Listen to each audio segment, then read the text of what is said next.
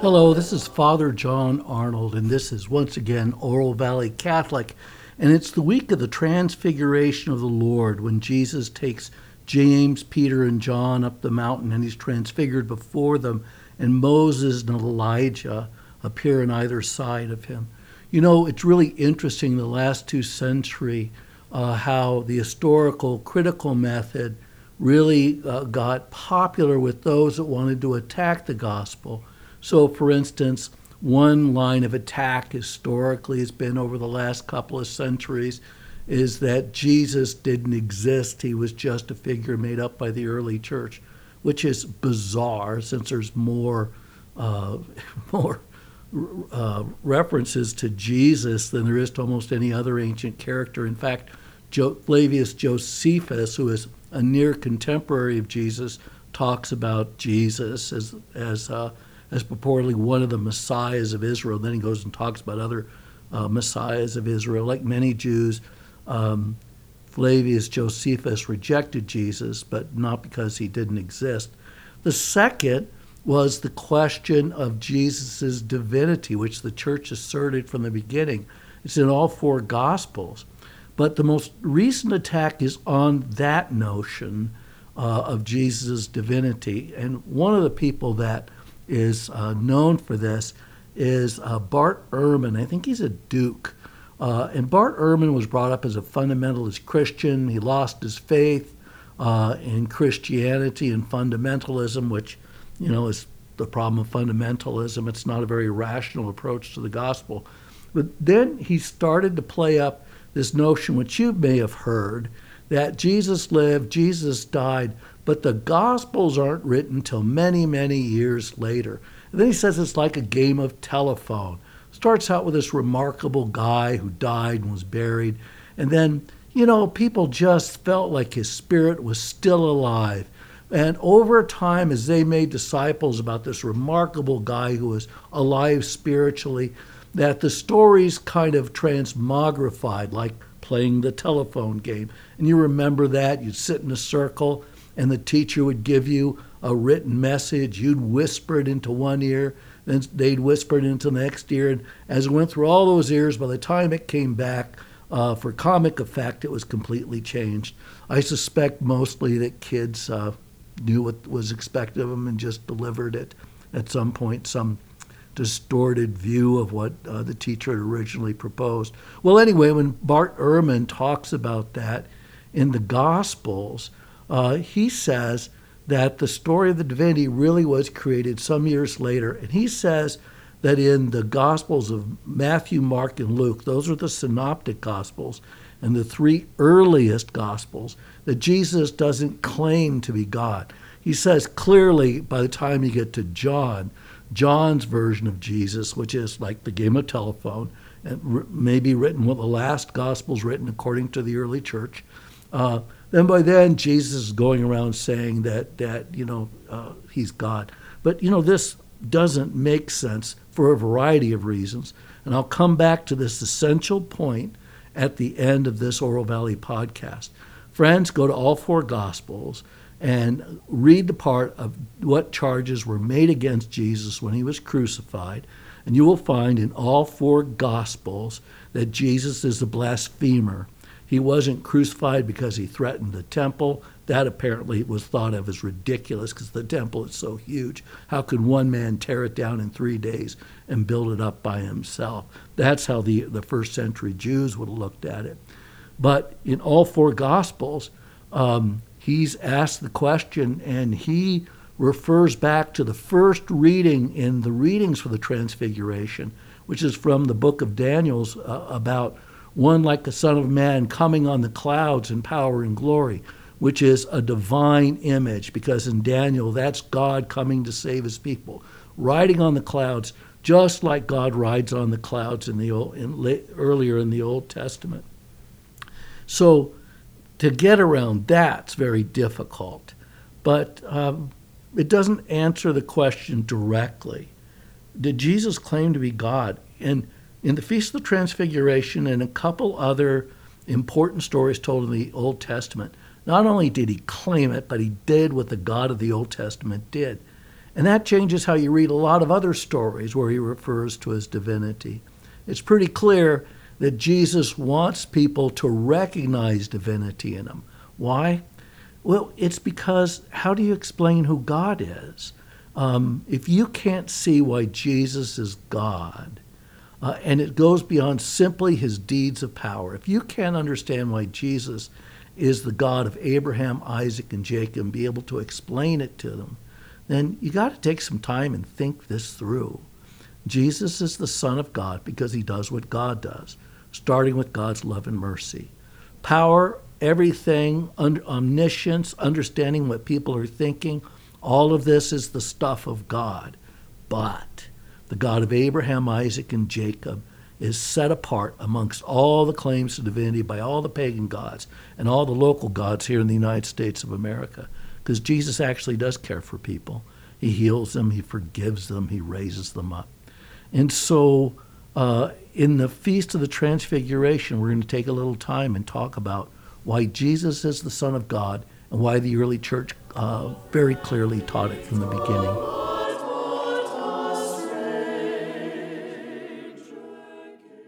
So, Bart Ehrman, I mentioned to him, um, here's his complaint about the Synoptic Gospels. Uh, in the Synoptic Gospels, Jesus is not quoted as, uh, as saying, Hey, everybody, look at me, I'm God, because he never says it like that. But he does what God does, and you have to be able to see and recognize God, because anybody can say they're God. I mean, John Arnold could say he's God. You'd be crazy to believe it. But Jesus walks the walk and talks the talk. And so the second reading is from St. Peter, who was a witness um, to the Transfiguration. And this is from his letter of Second Peter, probably wrote, written in Rome, maybe while he was uh, preparing for his own death. Beloved, we do not follow cleverly devised myths when we made known to you the power and coming of our Lord Jesus Christ. But we had been eyewitnesses of his majesty, for he received honor and glory from God the Father when that unique declaration came to him from the majestic glory. This is my Son, my beloved, with whom I am well pleased. We ourselves heard this voice come from heaven, and while we were with him on the holy mountain, moreover, we possess the prophetic message that is altogether reliable. You do well to be attentive to it, as to a lamp shining in a dark place, until day dawns and the morning star rises in your heart. That's 2 Peter chapter 1. And so look at all the key things that Peter talks about uh, in his letter, which is in support of the preaching he has done in his lifetime. Uh, Jesus is not a cleverly disguised myth, because myths, in the Greek sense, are all stories about God that happened once upon a time. Jesus came, Jesus was born of a virgin, Jesus lived, Jesus died, Jesus rose from the dead. So he's not just a story, he's history, because the God of Abraham and Isaac and Jacob is part of history. And there are eyewitnesses. In the case of the Transfiguration, it's James, Peter, and John, two of whom Peter and John wrote Gospels, or Peter wrote it through Mark, John wrote his own Gospels. They heard a voice from God the Father, which is interesting because it replicates exactly the experience of Moses on Sinai uh, in the book of Exodus, uh, that they heard God speak and the people heard God speak.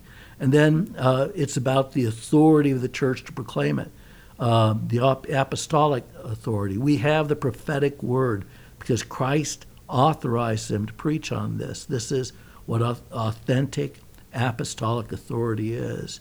Uh, and so then Peter goes on to say this is not a matter of one's own interpretation. This stuff actually did happen. And so when Jesus said he's God, um, he did it the same way God did in the Old Testament. And if you remember, in the Old Testament, God appears in a burning bush. And Moses says, uh, Who are you? To which uh, God responds, I am the God of Abraham, I am the God of Isaac, I am the God of Jacob. A burning bush, a fire that does not consume nature, does not consume this bush. In the story of the Transfiguration, it's a fire, this bright, glowing light that does not consume Jesus' natural body. Let's turn now to the stories of all the stories in the Synoptic Gospels where clearly Jesus is presented as the God of Abraham, Isaac, and Jacob. We'll do that now.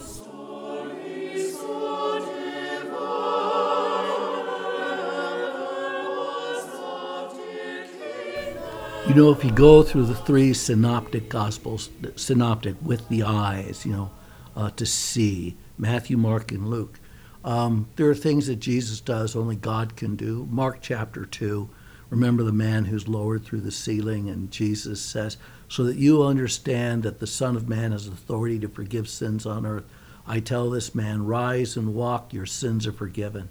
So he puts the visible sign of the healing of this man together with the command that his sins are forgiven because the Pharisees said rightly, only God can forgive sins. I mean, right, I can forgive you, you can forgive me, but that doesn't take into account the offense against God. Only God can forgive sins against God.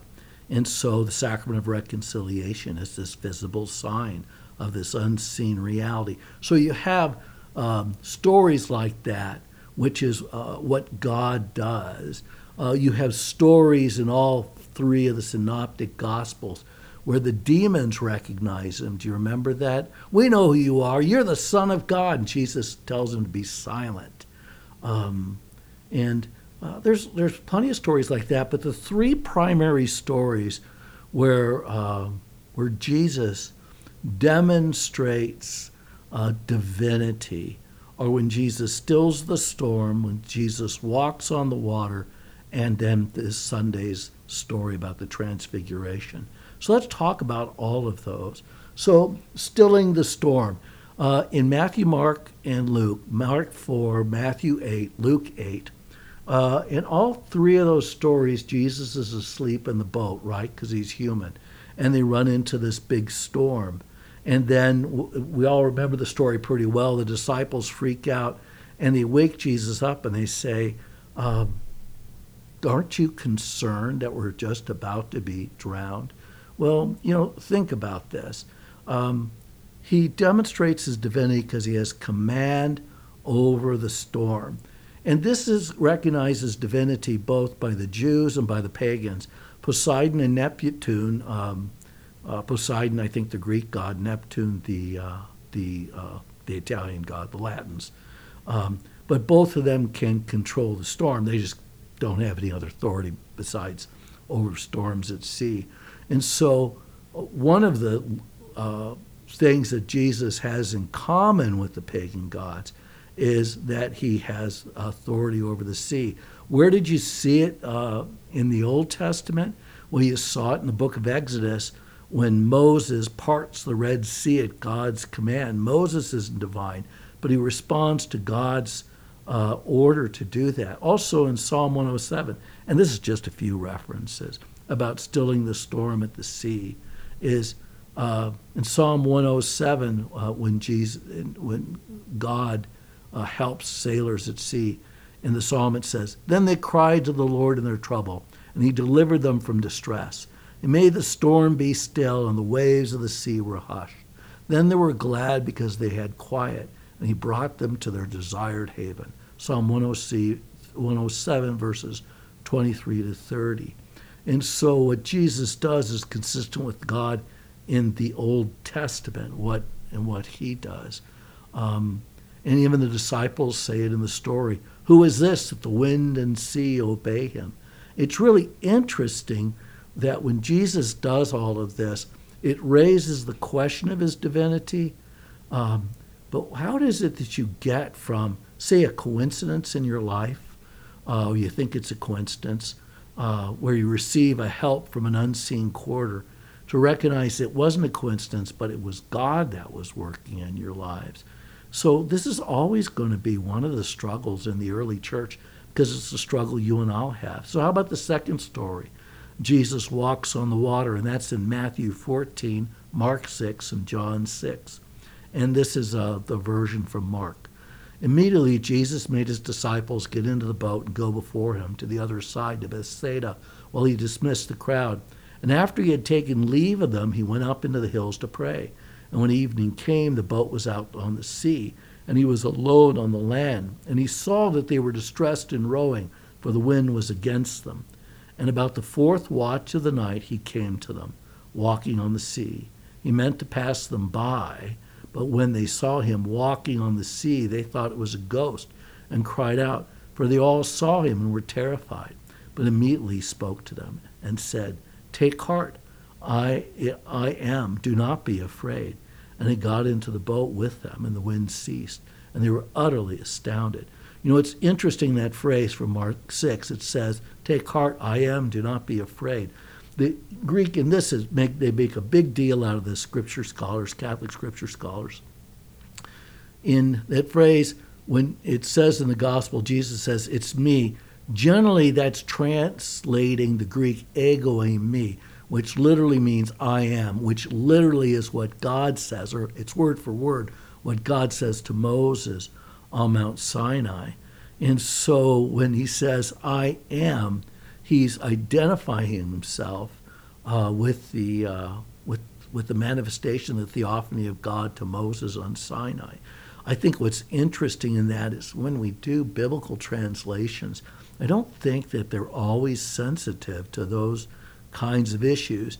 Um, a literal translation, you would say ego eimi is I am. But uh, one of the things we were taught in the seminary is called the dynamic equivalent, where they try to take Jesus's words and they try to put it into everyday language so you get the sense he's connected with the modern world and not from uh, the past solely. Uh, well, the problem with that is that you get past or you ignore or you paper over what the early church is doing when it uses those words because the people who write these documents, these gospels, they're all Jews. They know exactly what God had said in the Old Testament. And so, you know, I can understand why you want to get past archaic language, but sometimes it doesn't seem to, to clarify. Uh, in some ways, the original uh, King James Version, which is the original version of the scriptures in English, uh, is supposedly gets this much better in a much more elevated language, but we never use that in the Catholic Church. Um, you know, uh, one of the things that's remarkable about uh, about this story is uh, it's used uh, by John in his gospel as he's leading into a discussion of the manna from heaven as he comes up to the end of John, what we think was John chapter 6, which is about the Eucharist. Unless you eat my flesh and drink my blood, you have no life in you. And so, as you're thinking about in Eucharistic adoration, and you're thinking about the presence of God um, over nature, which is what Jesus walking on the water is that Jesus is in command of nature. Well, that's the miracle of the Eucharist, also, isn't it? And when Jesus says, This is my body, this is my blood, well, if he walks on water, he has command over nature. And he understands nature uh, and what we think of as the laws of nature in a much more holistic way than I think uh, modern science does. And why it is that uh, the story of the Eucharist is rooted into the very nature of Jesus as God. Remember, when Moses appears on Mount, uh, God appears to Moses on Mount Sinai, it's in a burning bush. In the Transfiguration, it's the divine present in the humanity of Jesus. In the Eucharist, it's the divine present in uh, bread and wine. I never get why people have trouble with that um, that God is working in the Eucharist for the last 2,000 years or so. Um, I mean, it seems to be very consistent with how God has always operated in nature. Um, but I think sometimes we, it's maybe because we don't see the story of the Eucharist in the context of uh, Jesus as the Son of God. And so, if you think about this story about walking on the sea, so he walks on the sea in the midst of the storm, which God does. God is the God of the storm. Uh, in all the accounts, when the, when the, disciples see him, they're always afraid, just like Moses on Mount Sinai. And he's because he always says to them, "Do not be afraid," which, by the way, is the same thing the burning bush, God in the burning bush says to Moses, Do not be afraid. Then he adds, You're on holy ground. And so these lines, this understanding, is rooting Jesus walking on the waves uh, with this whole image of God uh, in the burning bush. Um, and then he always says, Ego eimi, I am, which uh, John makes very present in his stories as a divine uh, reference.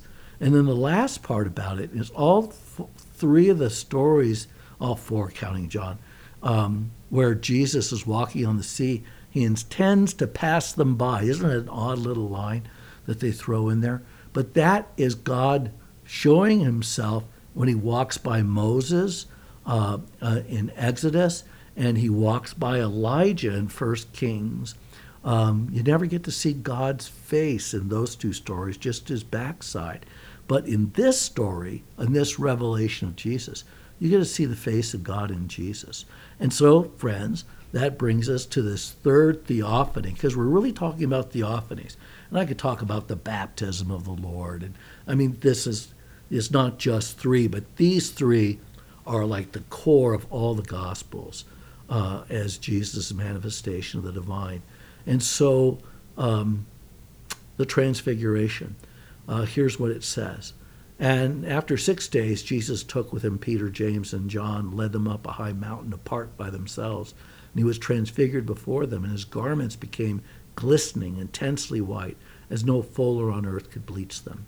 And there appeared to them Elijah with Moses, and they were talking to Jesus. And Peter said to Jesus, Master, it is well that we are here. Let us make three booths, one for you, one for Moses, and one for Elijah. For he did not know what to say, for they were exceedingly afraid. And a cloud overshadowed them, and a voice came out of the cloud. This is my beloved Son, listen to him. And suddenly, looking around, they no longer saw any one with them, but Jesus only. And as they were coming down the mountains, he charged them to tell no one what they had seen till the Son of Man should have risen from the dead. Mark chapter 9, although our gospel this morning is from Matthew. Um, here's something to think about, uh, and it's about the transfiguration. So remember the part where Peter wants to put the booths together? There were three major feasts uh, in the um, uh, liturgical year, liturgical year of Israel that were commanded personally by God.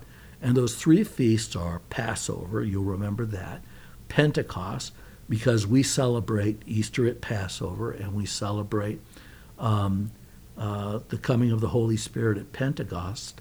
But the third was the Feast of Booths. So Passover and Pentecost are spring festivals, and they have a lot to do with planting um, as part of the life of the people, but also this rem- rem- remembering the story of coming out of slavery in Egypt.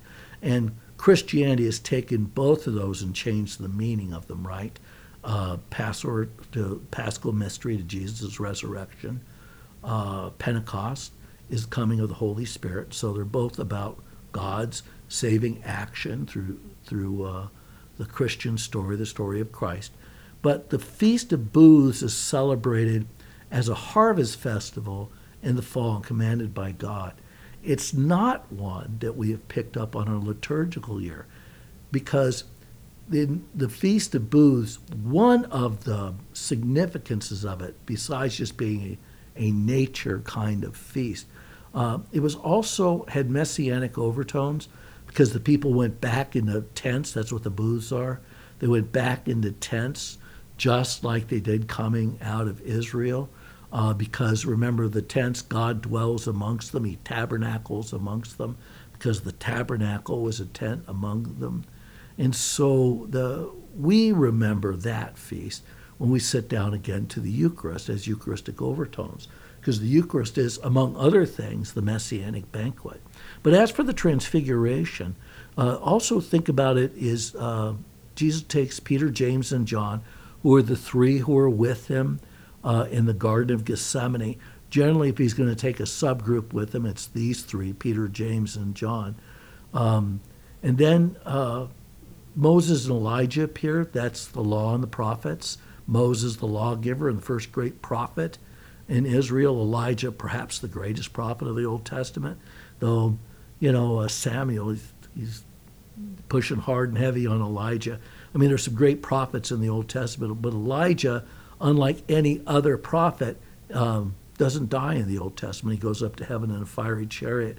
Maybe that's why he's here, but also it's because of that story of going up to heaven in a fiery chariot that Malachi said that Elijah would come before the Messiah to, to prepare people. So maybe those overtones are in this story, in this manifestation. And then finally, remember, uh, Jesus uh, appears and uh, a cloud comes upon them and overshadows them, just like at the ascension, a cloud comes. Why? Uh, not because uh, stratocumulus clouds descend from 12,000 feet high or 8,000 feet high, wherever they're at. It's because whenever God comes at Sinai or at Solomon's dedication of the temple in uh, 1 Kings chapter 8, or um, here at the Transfiguration or at Jesus' ascension, uh, the glory cloud comes down at certain moments in scriptural revelation uh, and is uh, the mystery of God, because in clouds you don't see things clearly, but you see something. Uh, and so uh, all the Gospels depict Jesus as divine. He does only what God does. He stills the storm, he walks on water, and he is transfigured. And uh, at the heart of it is why Jesus is crucified. And so, if you want to know why all of this is historical, it goes back to what I said at the beginning of the podcast. It's because Jesus is crucified. Let's talk about that now in the last part of this episode of Oro Valley Catholic.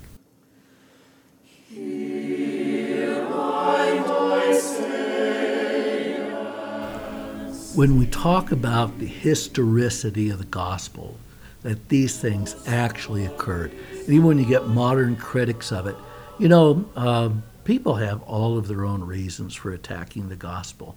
Uh, why don't they just say, I, I don't doubt everything, I just, I'm not going to believe? Uh, why did people just not be honest and say that? Because to say that Jesus didn't exist, that's, that's silly. There's more evidence of Jesus' existence um, than there is of any other ancient character. Um, and so that the stories of walking on water, uh, stilling the water, you remember the the other one I haven't talked about it, but it's uh, raising Lazarus from the dead. I mean, in the jo- Gospel of John, when uh, they announced to the chief priests and the scribes that Jesus raised Lazarus from the dead, that's in the Gospel where it says. And so then they started plotting against Jesus and thought about plotting against Lazarus also make sure the dead stay that way. Um, but uh, in his trial, None of that comes up, just like nothing comes up. There's this kind of throwaway line about he said he'd tear down the temple. But uh, people just think he's this, apparently this crackpot, this dangerous crackpot. But um, in all the Gospels, when Jesus is tried, and John's Gospel probably gets it the most historically correct. Um, but all of them uh, really tell the story. So I'm going to read from uh, Mark's account, which was probably one of the earliest accounts that Matthew and Luke um, based theirs on. Although I think we read John's Gospel on Good Friday because I think the general sense is it's it's probably more like how it how it happened. What happened is in all the Gospels, but kind of the chain of events maybe uh, some people have pointed out makes more sense in John. Um, but here's what Mark's Gospel says. Now the chief priests and the whole Sanhedrin sought testimony against Jesus to put him to death, but they found none. For many bore false witness against him, and their witness did not agree. And some stood up and bore false witness against him, saying, We heard him say, I will destroy this temple that is made with hands, and in three days I will build another not made with hands. Yet not even so did their testimony agree. And the high priest stood up in the midst and asked Jesus, have you no answer to make? What is it that these men testify against you? But Jesus was silent and made no answer. And again the high priest asked him, Are you the Christ, the Son of the Blessed? And Jesus said, I am. And you will see the Son of Man seated at the right hand of the power and coming with the clouds of heaven. And the high priest tore his garment and said, Why do we still need witnesses? We have heard his blasphemy. What is your decision? And they all condemned him as deserving of death. And so when Jesus talks about um, coming on the clouds of power, what he's referring to, well, the first reading for this, and it's from the Old Testament. And it's why uh, the book of Daniel belongs in the Old Testament, all of it, just like the we have it. But here's what Daniel says in uh, chapter 6. As I watched, thrones were set up, and the Ancient One, that's always God, took his throne. His clothing was bright as snow, just like the Transfiguration, and the hair on his head as white as wool.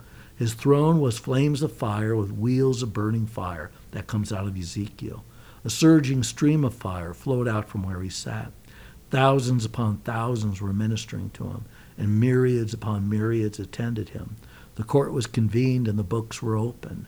And as the visions during that night continued, I saw one like a son of man, which is the most common phrase Jesus uses to describe himself, coming on the clouds of heaven, because the glory cloud. And when he reached the Ancient One and was presented before him, the one like a son of man received dominion, glory, and kingship the same power of God. All peoples, all nations, and all languages serve him. His dominion is an everlasting dominion that shall not be taken away. His kingship shall not be destroyed. And so Daniel 6 is about the meaning of messiahship, and it's not restoring an earthly crown to, to Israel. Um, it's about the kingdom of God and uh, where all of Jesus' ministry points to him. So, did Jesus claim to be divine? Sure as shooting, he did. And um, is he divine? Well, look at everything he did. How do you explain who God is? You may not be able to explain it in the same way you could explain mathematical formulas, but you can say Jesus is God because Jesus does what only the God of Abraham, Isaac, and Jacob does. God bless you, my friends. This has been another issue of Oro Valley Catholic.